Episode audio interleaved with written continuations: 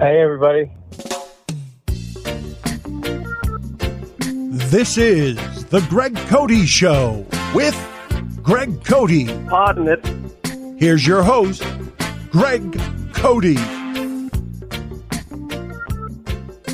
Dad, I'm saying uh, back. I had a back in my day idea. Well, no, Rage actually responded to something on Twitter.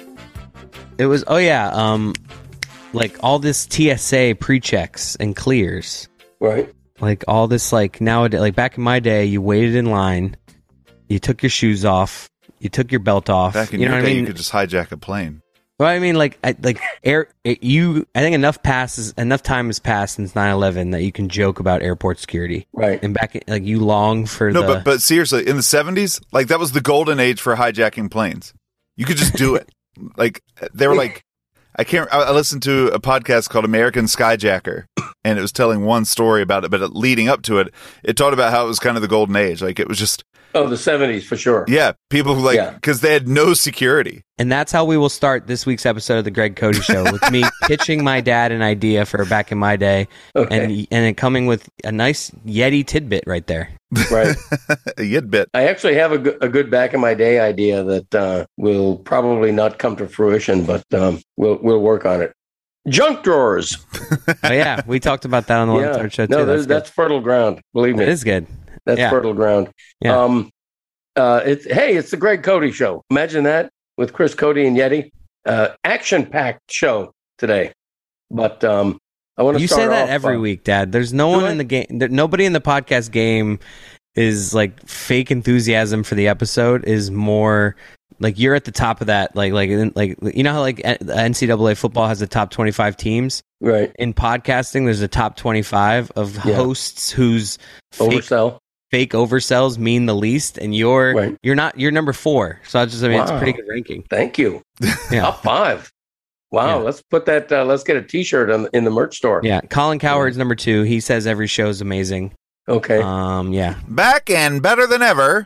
oh, Greeny, that's another one. Yeah, they never he never has a bad show. Okay.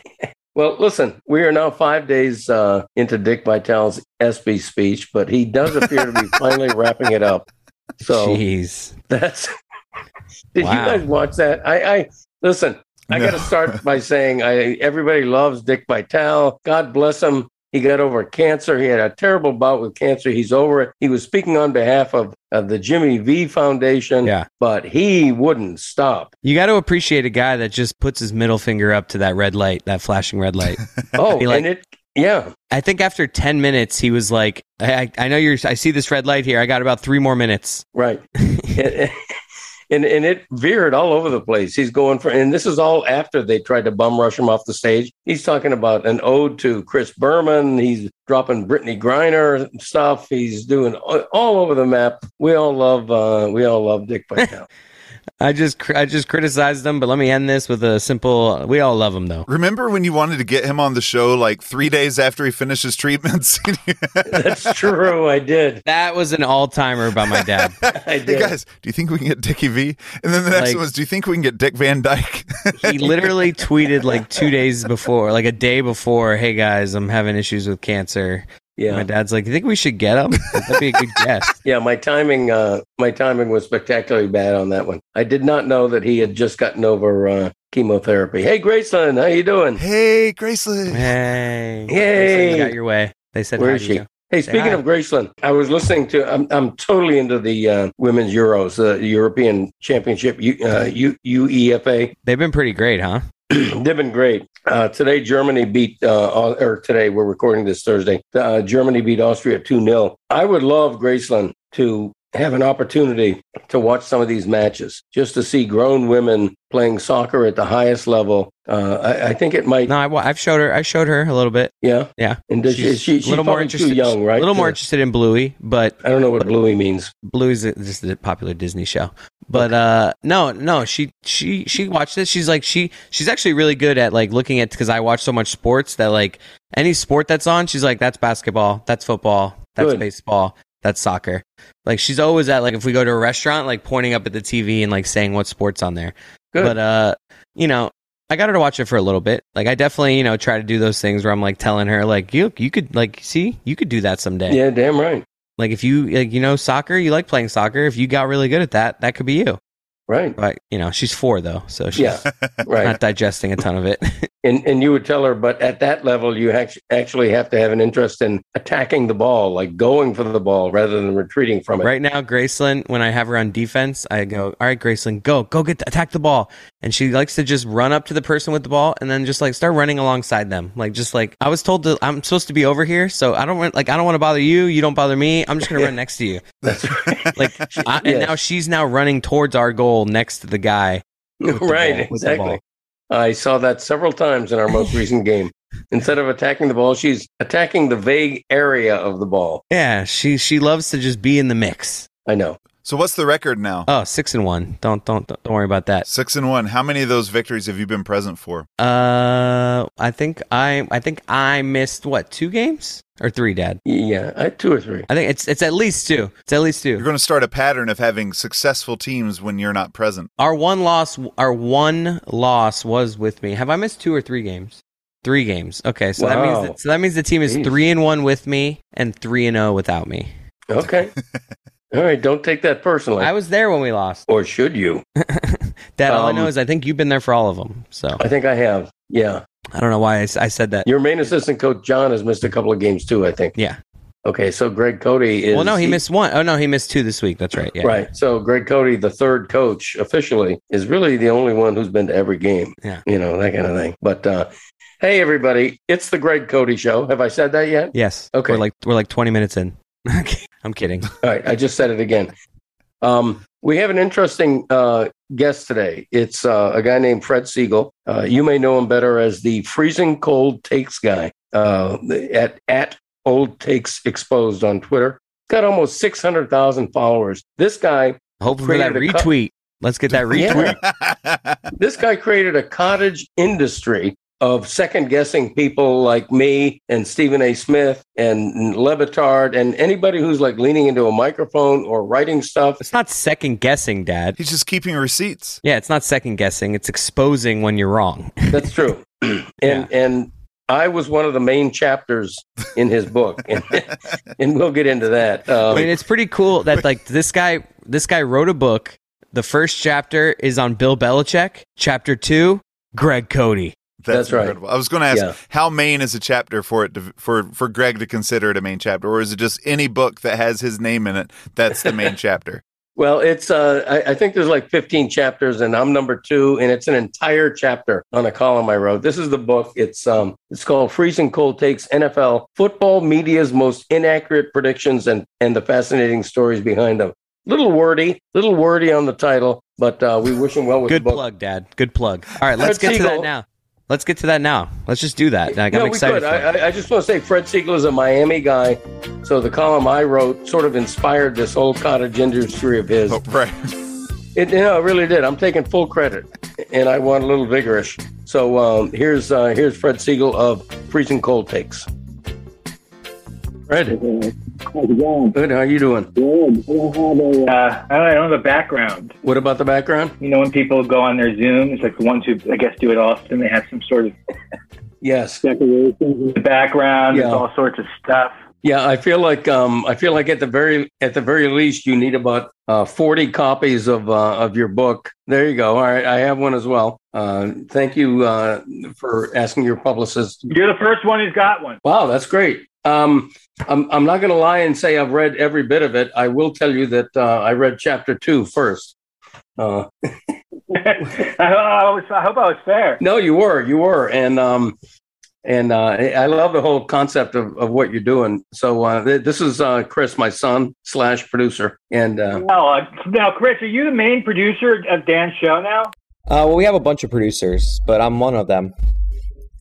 We have, Um, like, yeah, we have. what do you think us. of? I mean, I, I can't imagine Dan won't want to talk about this with me, right? I could send all you guys copies and get on the show, maybe. I mean, like, imagine. I mean, he has the same guests on all the time. I mean, maybe let's change up one time. Get me on, you know.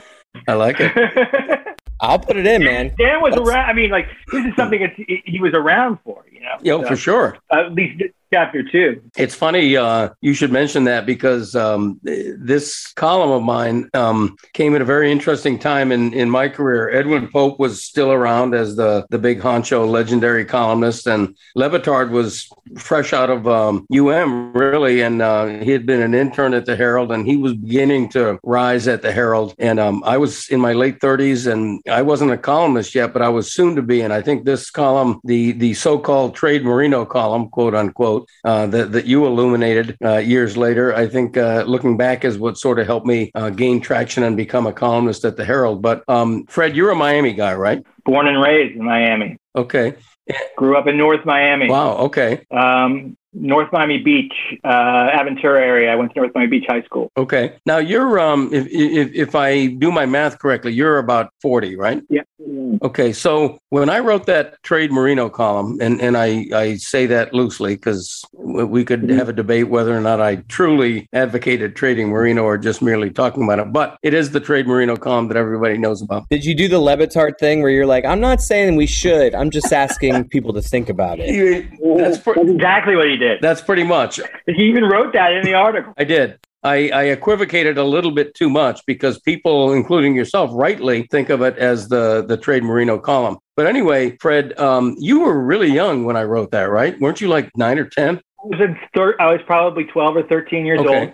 I was in uh, seventh grade, I think it was, and um, but I have had I had season tickets to the Dolphins club section since since the stadium opened. So that was uh, '87. So I've been going every game mostly. So I was pretty, uh, you know, I was pretty big Dolphins fan at the time, Right. and still am. But I mean, like I was, I was really big then, and um, so at that time, like I, I knew exactly what was going on, and uh, yeah, yeah. So that, I mean, that article, and I got the Herald every day at the doorstep and everything. And and uh, when you read that article, um, your first reaction was what? Well, I don't remember my first reaction to the article specifically, but I do remember that it is the official article that I talked about with my friend for years, in terms of this concept of going back and looking back at uh, old columns, or now you could just do it with tweets, and it's much easier. You could search for them, but Right. uh, there weren't. It wasn't the same. You don't get to see things on repeat. Uh, if if someone wrote an article that's bad um, or that became infamous, you don't. It, it's not. It wasn't around all the time. Then you Yeah. read it once and then it just went away. And um, if someone said something on TV, you didn't see it again. Now you could just see it over and over and over. So we we thought we, thought we laughed about it because everybody loved Marino at the time. Marino was like the guy, Yep. and but it just kept going on for years and years. And the reason why, obviously, is because you know, Scott Mitchell did not turn out to be a great quarterback. uh, if he did, it wouldn't be as laughable. Yes. Right. But um, but that's really what happened. Uh, so I, but, but for years we discussed it. Now, by the time I started, I read it again, which is like five or six years ago. It was a lot different than what I imagined it was. Um, I think that that's what happened. I try to explain that in the chapter. There's a lot more to it than that, than just saying to trade Marino. But that's uh, that's what I remember from it because because we don't have like archives. I mean, I don't even think that article is in the. I don't even know if you can get it on the Herald now. Yeah. I mean, the Herald computer. Right. Yeah. I had I had it uh, I had it excised from uh, from the Herald. I had it uh, eradicated and completely erased from the records.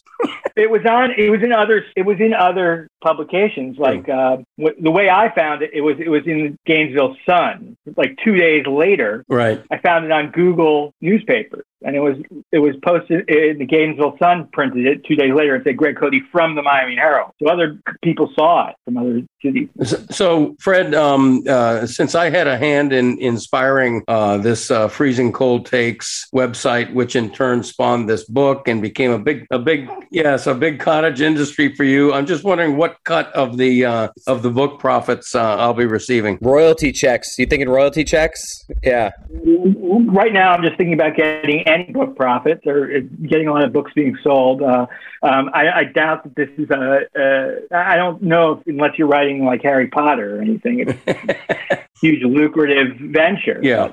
Um, yeah. No. I. You know, we'd have to think about it. Uh, you know, once you put that in the public domain, it's. Uh, you know, I paid for that article. That's fair. I'm, I'm, I'm kidding, of course. Uh, yeah. Who's the who's who's the person that you that you have freezing cold taked that got the most angry about it? Oh, that's a tough one. It's it, at the beginning. It was a lot worse than it was. Um, it is now. But uh, God, I can't even remember. Uh, uh, you know, there's a few guys out there who block everybody who even tags me. Still, um, uh, I don't know. I can't. I can't remember who. But people get mad. But they go into my DMs sometimes, and I, I make it. A, I make it a, a thing. I don't talk about people coming into my DMs, or else like like you know, I don't want to be that guy. So, but uh, you know, um, I, I I can't remember any. No one specific. I can't remember any of their names. But they don't. They, they went. They don't go too much on it. Oh, the guys who worked at that site Deadspin, they got really. They don't like it at all. well, not the new one. Not the new Deadspin. Right. But the the original Deadspin. Yeah. Well, I think it's I think it's great what you do um, because you know the the people in the media, whether whether it's old school print journalism or the Stephen A. Smiths or me talking into a podcast or Le Batard or whoever it is, you know, we're just spouting into a microphone, and if we say something that turns out to be ludicrous or totally untrue, why not call us out on it? You know, I mean, it, it just makes all the sense in the world. Yeah, well, I think it for for it, it we weeds out not only people, it weeds out two different type of people. It weeds out the people who um, they have to think about what they say, and then there's you you find out the people who just don't care Right.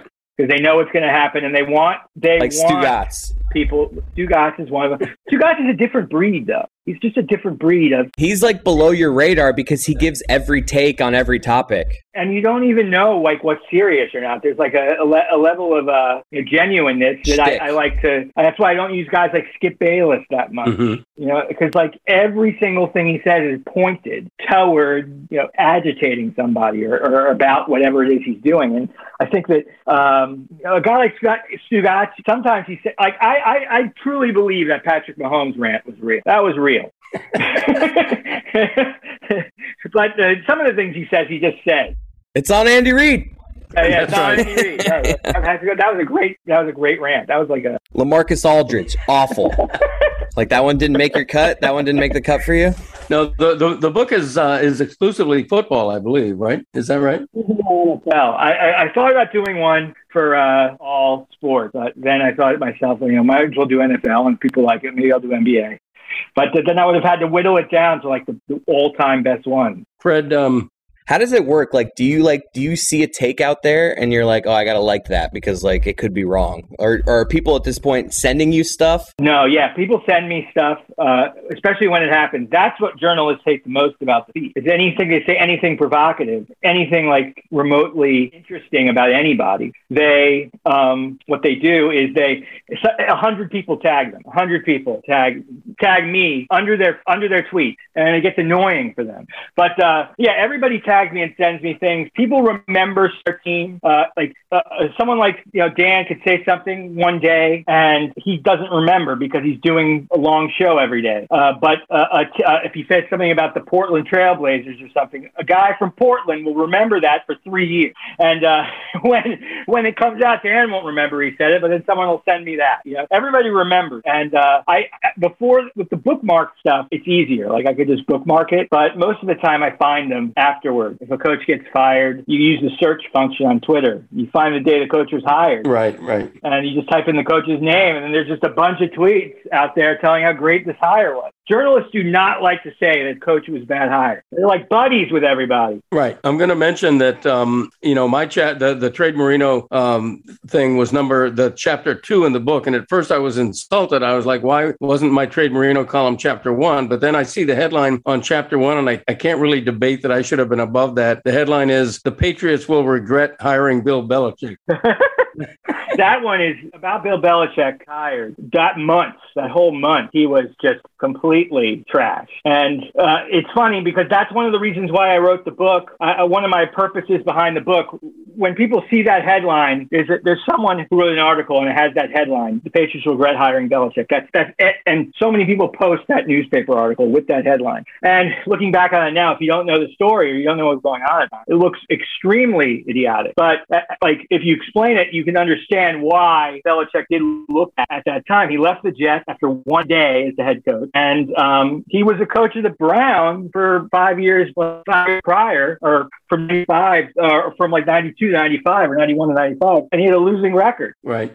So, so it's like, why does everyone want this guy? That's what everyone's saying. You know, he's leaving the Jets. Um, he's holding the, the, the Jets hostage. Um, well, the, the Jets were holding him hostage, and they had to do all sorts of legal stuff to get him out of that contract. And people were wondering why. Uh, you know, Peter King wrote, "Yeah, why not just hire Dom Capers?" That's great.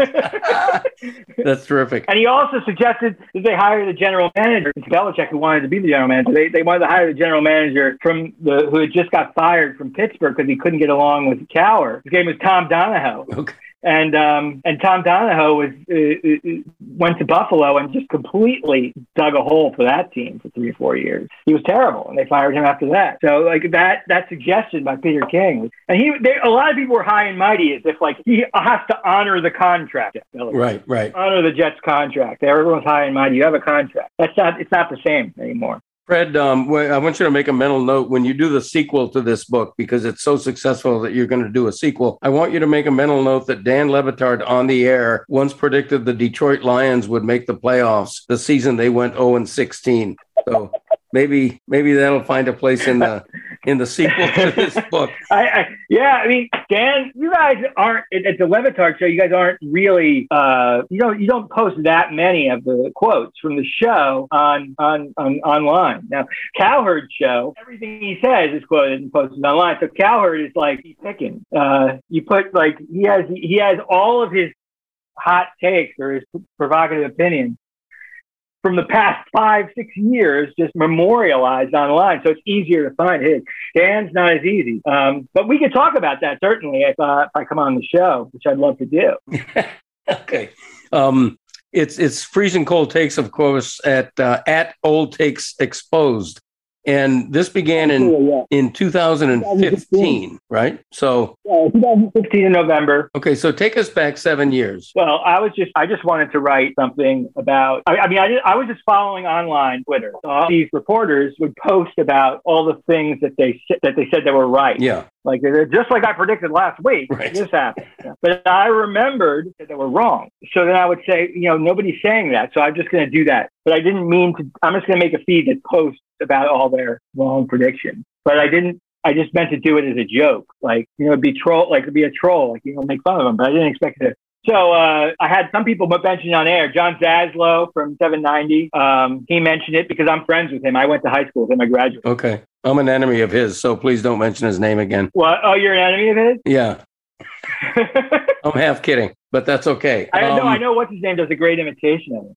Mike. Right. Um, so, uh, yeah, and then a bunch of other radio stations started talking about it, and then Sports Illustrated picked it up like two months later, wrote an article on it um, on SI.com, and then that's when you found out about it because you wrote a blog post on one of your blogs about the, the article. Because I said that was the first whole take I remembered. I said even said it in that article because that's what I remember talking about. It's like it's like our college days, uh, past college, Trade Marino, keep Mitchell was it. So yeah, you know, Fred, I I wear that uh, column uh, like a like a badge of honor to be honest with you, because while I see that it's in your book, while I see that it turns out to be dead wrong in in most people's eyes, um, it fits the definition of what I consider to be a great column, which is one that's very topical, a little controversial, more than a little controversial at the time, memorable. It's still probably the most famous column I've ever written. Uh, a month ago, when the Panthers made a coaching change, the Florida Panthers, I made fun of the new hire because he hasn't done anything in the postseason, and you know he's the losingest coach in NHL history. So if this guy wins the Stanley Cup, then uh, I want to be included in the hockey version of this book that you do as well. I don't.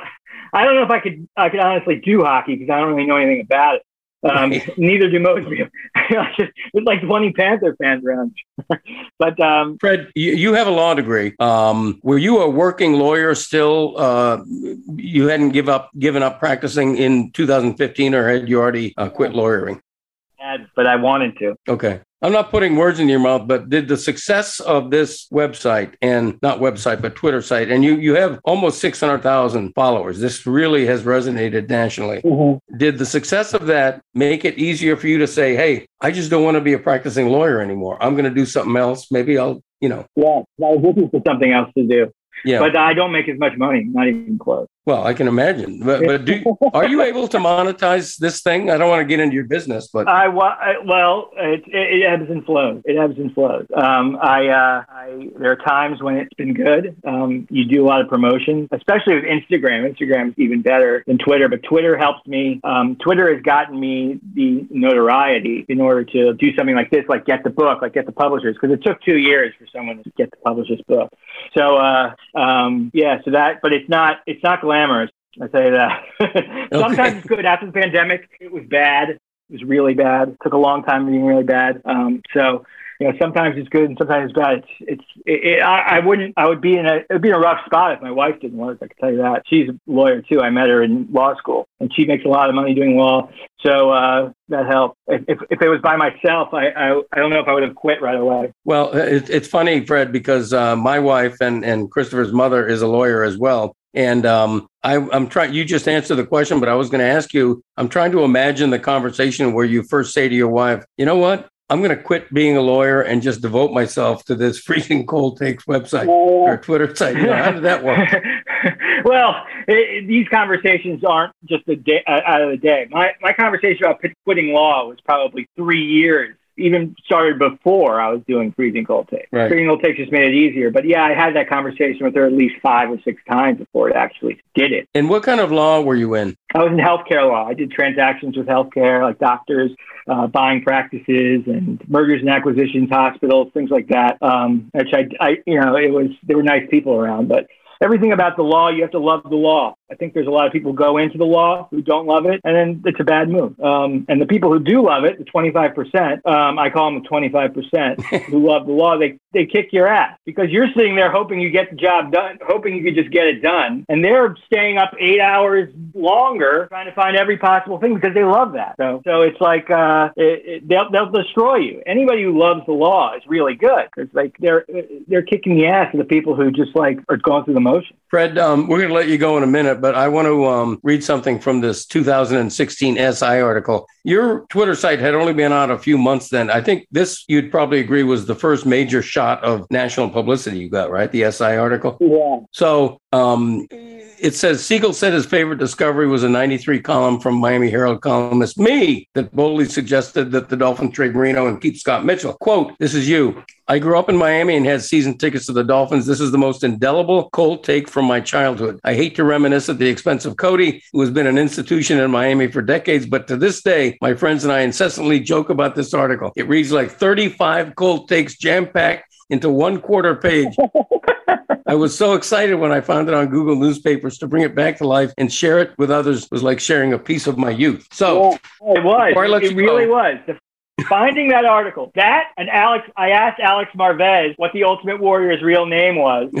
letter into the Herald, and Alex Marvez was this like right was the wrestling guy. yes. Little small thing about wrestling every Sunday, and you could write. I wrote him a letter. What's the Ultimate Warrior's real name? And it appeared in the Herald. I got that was the second big Really? thing. Yeah, yeah. I was, I was in sixth grade. Okay. Um, but uh, yeah, so yeah, it was big. I mean, that article was big. That season was big. Um, and it was, I think it was the, the game against the Cowboys. Steve DeBerg was our quarterback. Yep. Mitchell had gotten hurt by then. And we went seven and two to start the season. We, it was a Leon Lett game, and Leon Lett jumped on the ball after the field goal. And it, it, after the game winning field goal was blocked by Pete Stoyanovich. Right. And we were seven and two. We didn't win another game since that game. But if Mitchell was around, and I talked to Scott Mitchell, Okay. and uh, quoted it here. If he was around, they would have made the playoffs, and things would have been much better for the team. And then people would have had that conversation. Nothing would have happened. Because, uh, but he he laments about the, the Lions changing their offense all the time and not having a great management, which we all can't argue. Been that way for 30 years. Uh, so What's uh Fred, what's been your most viral uh Twitter post? Either, you know, just the most traction, the most likes, the most hates. Oh, the- well, it depends on who it is. It, it matters on who it is, but there's one NFL one that gets substantially the most just because of the whole uh, the way it's written. Uh, Colin Cowherd wrote. I, I, I think I think this was during one of his college games. It was 2014. Colin Cowherd wrote. I, Dak Prescott is going to be a great backup in the NFL at tight end. oh my. Okay. That's a good one. That's a good one. yeah, he, And on that, uh. Fred, we're, So yeah, we're going to let you go. Um, best of luck with the book. Seriously. Yeah, it's online, uh, and if you go to my Twitter page, at Old Takes Exposed, it's right on the uh, the link is on the um, pinned tweet. But Freezing Cold Take uh, NFL, and it's you can find it right on Amazon, or you can go to the website and, and, bu- and buy it. But uh, if you Google it, it'll be right there. And uh, it's launching August 9th, but you can pre-order now. Yeah, it's out August 9th. Best of luck to you, and I'm I'm thrilled that uh, that my ancient trade Marino column uh, was a small spark in what became became a uh, a flame, a bonfire, a cottage industry. Yeah, yeah, no, it's a good article, um, and uh, it's a good read that. If anybody in Miami wants to read about it, um, in chapter two of this book. So, There you go. uh, great part of Miami sports history. Yes, dubiously or not, uh, I agree with you. All right, Fred. Thank you. Really appreciate it.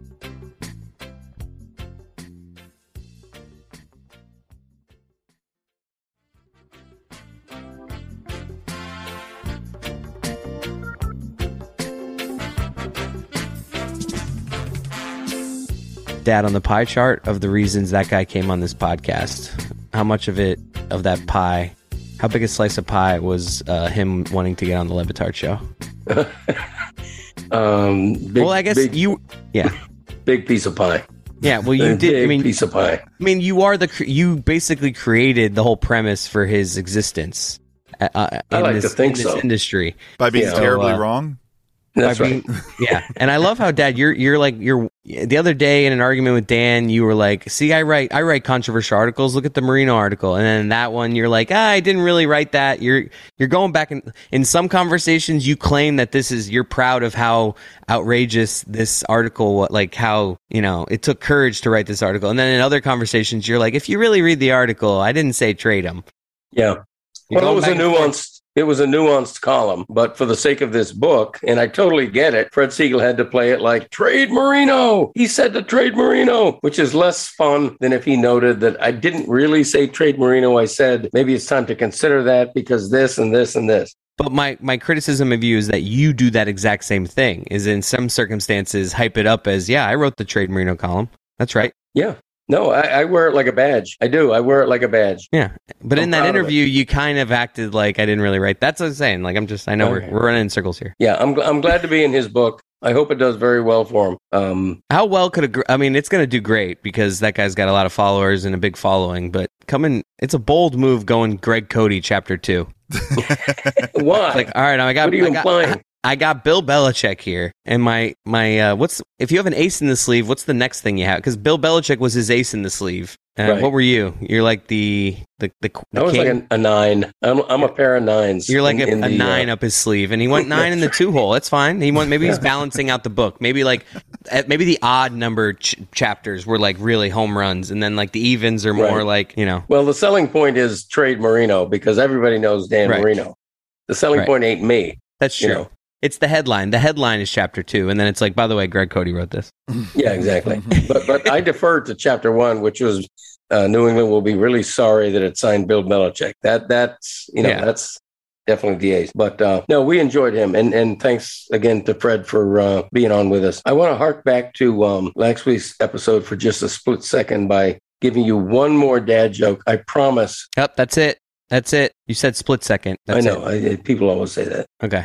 I have one more dad joke. I promise this is the only one I'm going to say today. You know that was a dad joke that I did interrupting your dad joke segment. Go on, carry on. Yeah, I know the split second thing. No, that was a kid joke, and it drives me nuts because my kids hit me with it all the time. Oh, I, I do that all the time. Uh, you know what I love doing uh, at a supermarket, which is, uh, I think, I guess this would be a dad joke. If I'm just buying a couple of items and the bill is, let's say, sixteen fifty eight, I'll say to the girl, "The year I was born," just Like to just to see what her reaction would be. Do you do it with single digit amounts like nine twenty eight? No, no, But you could be like you could you could be like BC.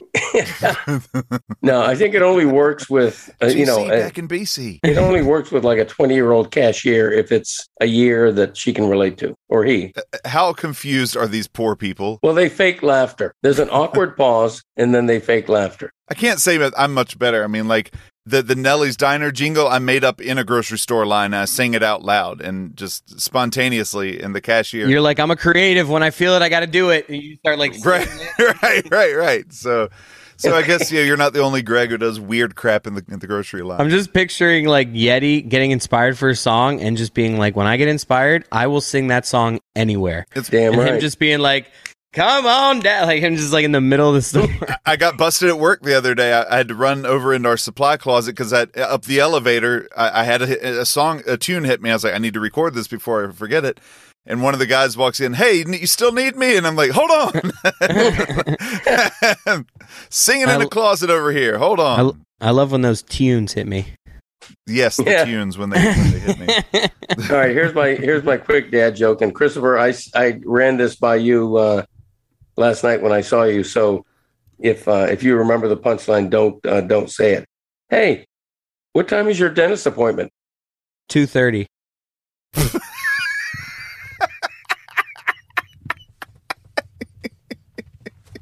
I told you not to say it.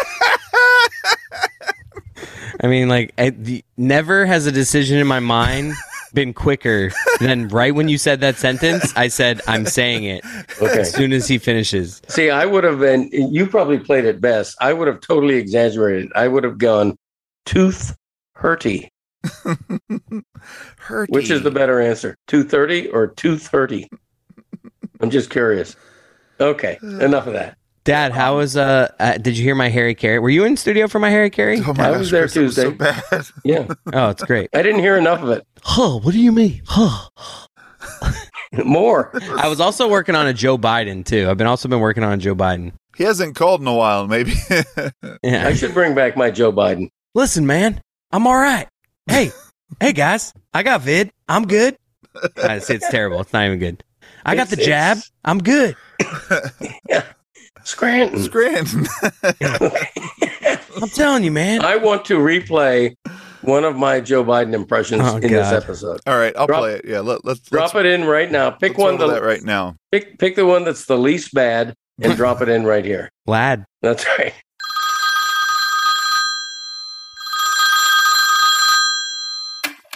Just leave your number, cause I ain't at home.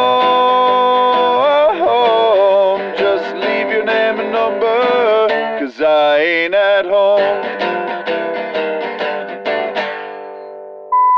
Hey, GC, it's Joe. I need your advice on something. You got a dog and a cat, right? Well, explain to me how they get along. 'Cause I grew up in a dog family in Scranton. We never had a cat.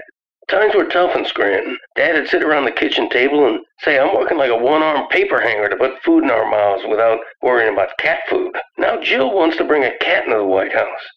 GC, I'm more nervous than a pregnant nun. I got enough problems with my shepherd, Major, biting people. My press secretary, Jen, makes fun of me all the time. Says I should be called Joe Biting.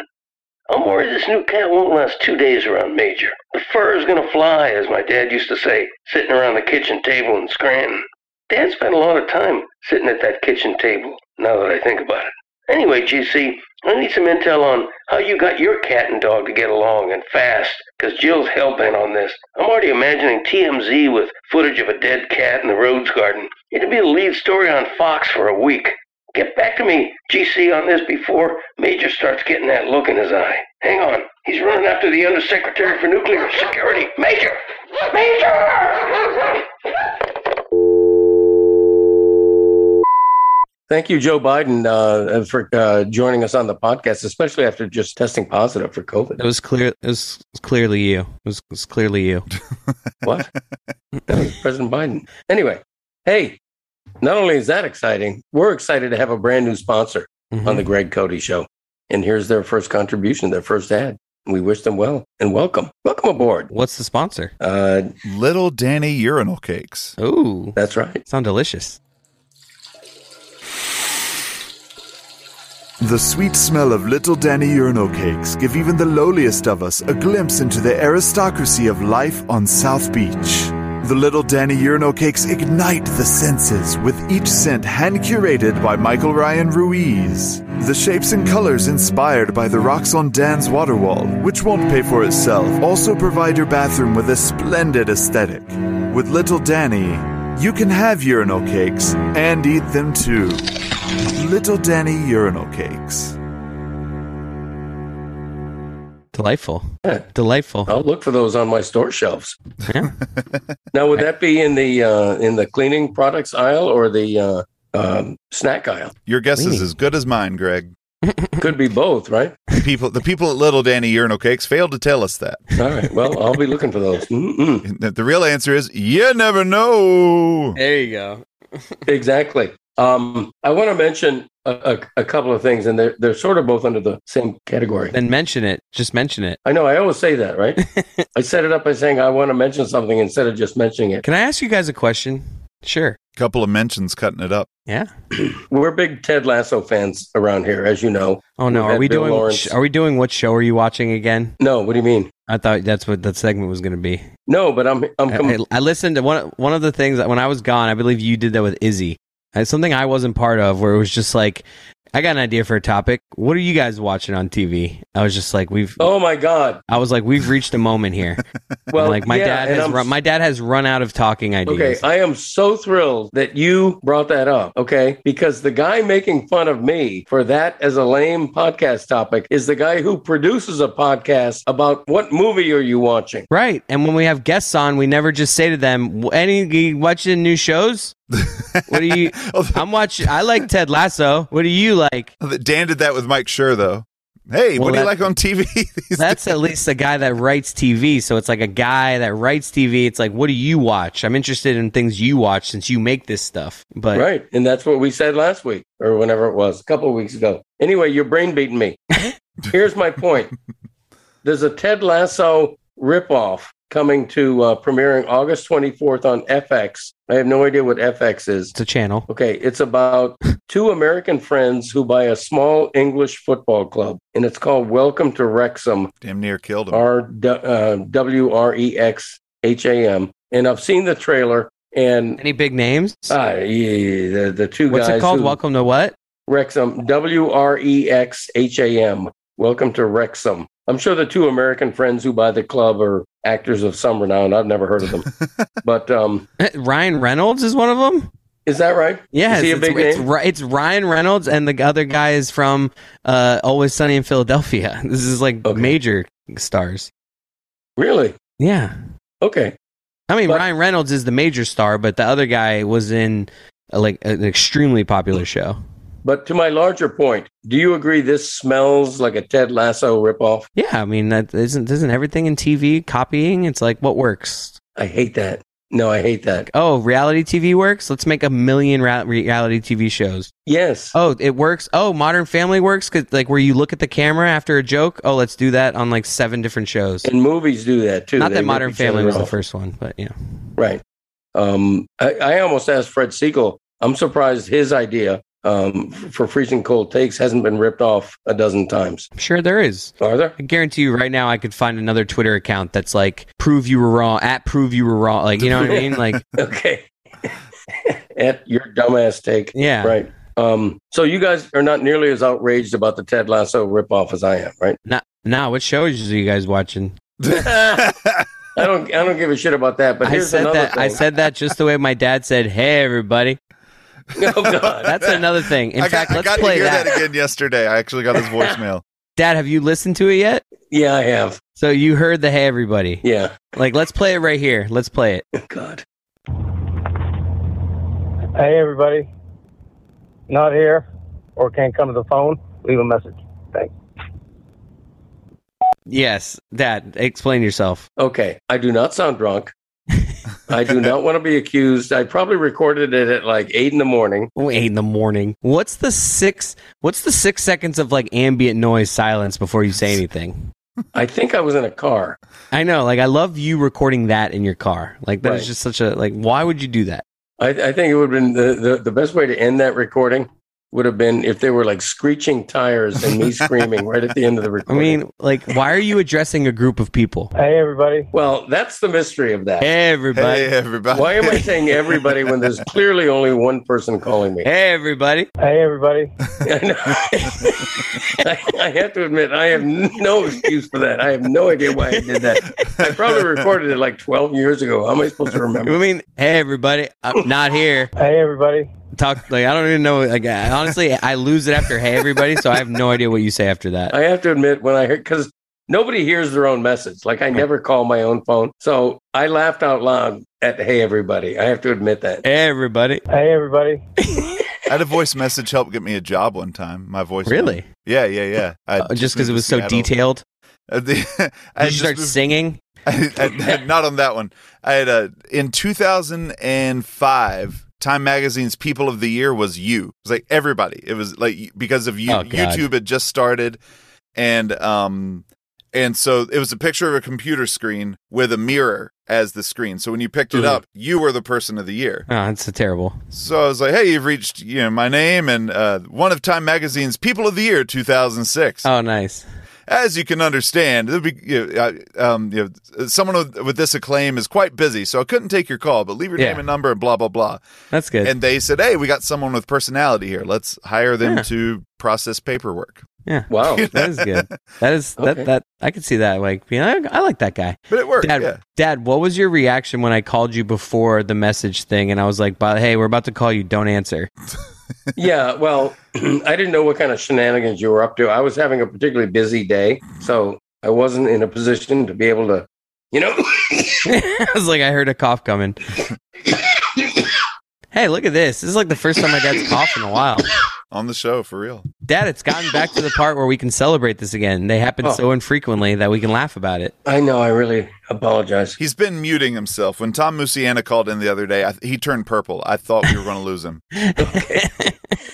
Um, Hello, Greg. what were you saying? I got discombobulated by my cough, my now infrequent cough. What were you saying? Um, what was I saying? I don't know. Let's just no, you were saying you were really busy. Yeah, you were busy. Oh like- yeah, yeah. Well, every once in a while this happens where I'm home, you know, re- researching a Herald mm, sports column or something, and I get a call from Christopher wanting to embroil me in some, you know, on-air shenanigans with the Le Batard show, which I'm usually happy to do. In this case, I was just having a really busy day, so if it had involved anything other than you listening to my recording, I might have balked. So you were happy. You, you, so you were happy with me saying don't answer. You were like gladly. Yeah, it's fine. Yeah, I don't care. At that point, I figured you wanted to listen to my message, although I had no idea what the message said or why it might be funny. So Hey, everybody. Hey, everybody.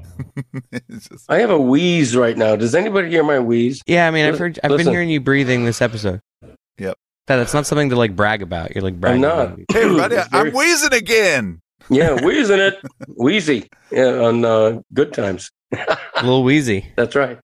Speaking of little wheezy, See, you hear it Um, there. You hear it when you take like an, a breath in to talk. When you're like, I know. Now, now I've brought it to the attention of the audience, and it's very annoying. Um, but speaking of Little Wheezy, um, these ads have been on for a few years, but they just registered with me. The Diet Dr. Pepper ads starring Little Sweet, So the character. you mean Prince? You mean Prince? Yeah, the character who unmistakably looks and sounds like a miniature prince. I'm pretty sure Prince. At Prince. first, I like, thought those them. were Didn't, super cute, didn't Prince sue them? And sure. well, he should. The, the estate should sue them. I think he did.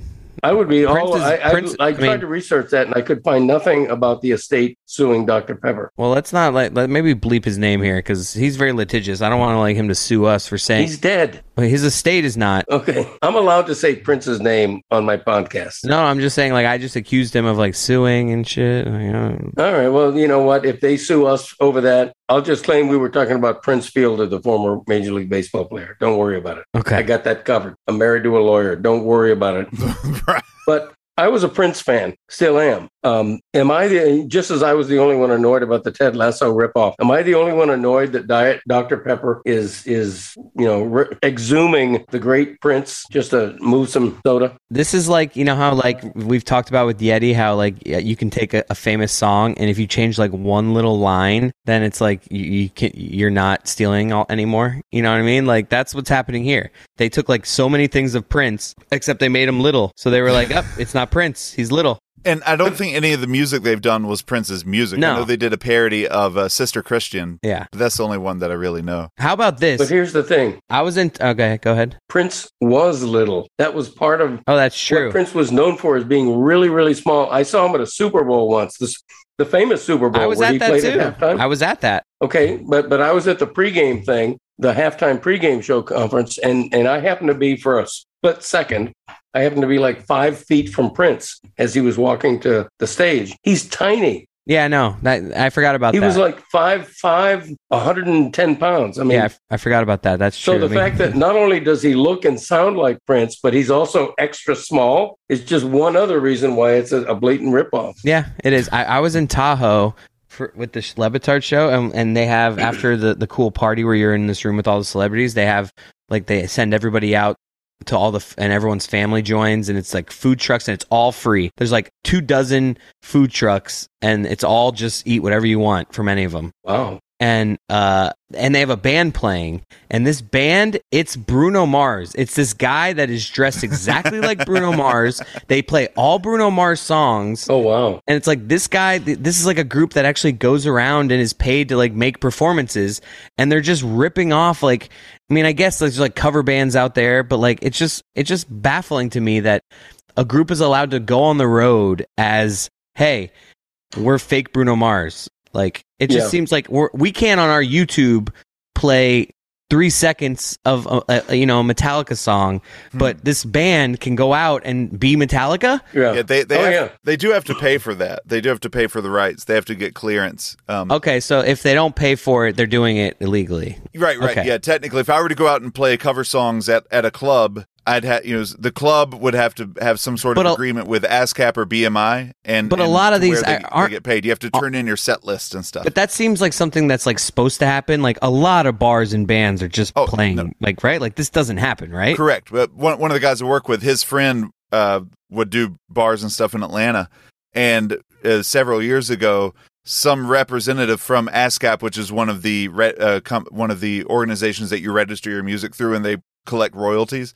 They were there in the audience, and they approached the club owner and were like, "Hey, you guys been paying for these songs?" Like they must. yeah, like they, all they the- policed it. What about all the bars in like Nashville? I don't know how it works. Like, That'd be a good question for JT. are, are you sure you're a thousand percent right that you can't like a bar just can't have a I'm sure- guy singing I'm sure songs? it's not something that they can't police it all, of course, but I there is think- something there where, I- I as the songwriter, you're supposed to get some sort of kickback if people are performing your song. It would make more like if somebody's just like a, at a piano bar taking requests, you can't really flag that guy because he's playing like everybody's music, as opposed to like going around as just Bruno. Like you're playing only Bruno. Like that should be flagged. Like the the guy at the at the Nashville bar just playing a bunch of random other country songs. Like I don't think that should be able to be flagged. Was the cover band's name uh, Bruno Venus? oh, Craig. No, I'm, I'm asking yes? because typically, okay, there's a million cover bands all over the country. There's like five or six full time cover bands for Elton John. One of them's called Almost Elton. They even use his name. And are they paying for that? Yeah, there's there's there's Australian Pink Floyd. That's literally their their name is Australian Pink Floyd. So all these so all these ba- so all these bands are paying to do this. Is what you're saying? They have to. They have to license the music somehow. And and when I say, I'm not, I'm half kidding when I say was the cover band called Bruno Venus because no, they were. It, it was. Bruno Pluto. Or Bruno's penis. Bruno's penis. Okay, now you're kidding, but but the point is that would be, you know, they probably couldn't get away with Bruno Mars M A R Z, but they probably could get away with Bruno. What if they were German and they were Bruno Lars? wow, you are. Those are two good jokes in a row by you. Exactly. Yeah, should- Bruno wrap it up. Okay.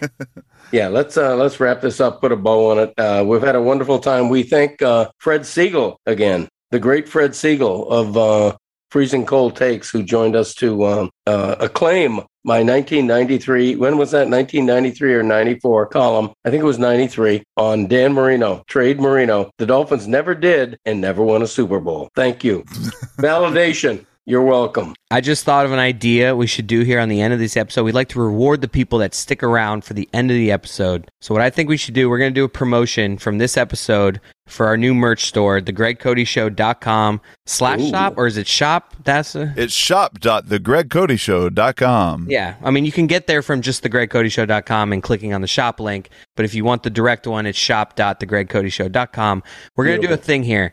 Um, and we can tell by looking at the timing of when things were purchased, so we don't want any cheaters here. We want people that go out right now from listening to this and make a purchase on our website, to show us some sort of screenshot, tweet us at the Greg Cote Show or on Instagram, and we're going to track all of these. And in the coming weeks, we are going to do another happy hour Greg Cote Show meet and greet. We're going to choose up to 10 people, Wow. up to 10 Zoom screens. It's going to get messy, but we're going to have a lot of people. We're going to have a lot of fun. Excellent. We're going to choose up to 10. So that means you got a good shot of winning here, but we need to see the screenshots. We want to see, we want to force you to spend money, basically. I was going to sugarcoat it and say some cool stuff, but we really want to just see who really loves us and who wants to meet us. Let's do it. Yeah, we've got yeah. Cause there's free shipping right now from from from right now Monday through the end of the day Thursday. Gripping. Nice. And uh, you know what?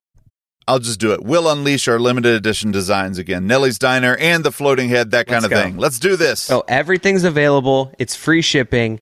If you if you show us a screenshot on social media, you're in the running for a meet and greet uh, Zoom with the three of us. And uh, who else? And last time, I, I think Billy dropped in like to like these before. Like I, I, I send all the texts out, so th- this could guests. be these these are fun. Like we might even get Dan Le Batard, Stu Gatz. Like we're gonna be, this is it's gonna be a fun hangout. We're gonna do it for at least an hour. So uh, Whoa, at least an hour. yeah, I mean it's a happy hour. It's a hang. Okay.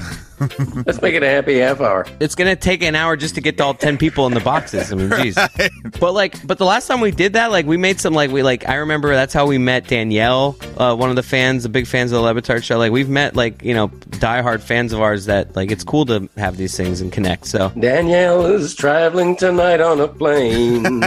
no, this sounds like a lot of fun. A happy hour. I am in for it. Let's do it. all right so all right bye audience See y'all.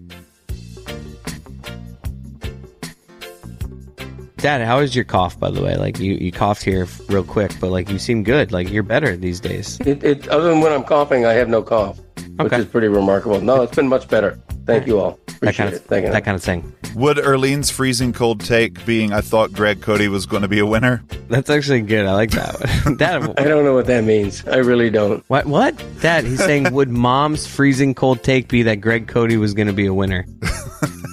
I think this is a winning proposition. You don't get that? Was- No. What does it mean? he's saying that mom made a prediction 30 years ago. This guy's going to be a winner, and that's her freezing cold take. She got it Oh, so okay. spectacularly wrong. You know, Okay. we're, leave- we're leaving all that in. Goodbye. audience. See you later. All right. See you. See you. Always win. I genuinely Even didn't. when I'm taking a dig at you, you win. I genuinely didn't uh, didn't get it.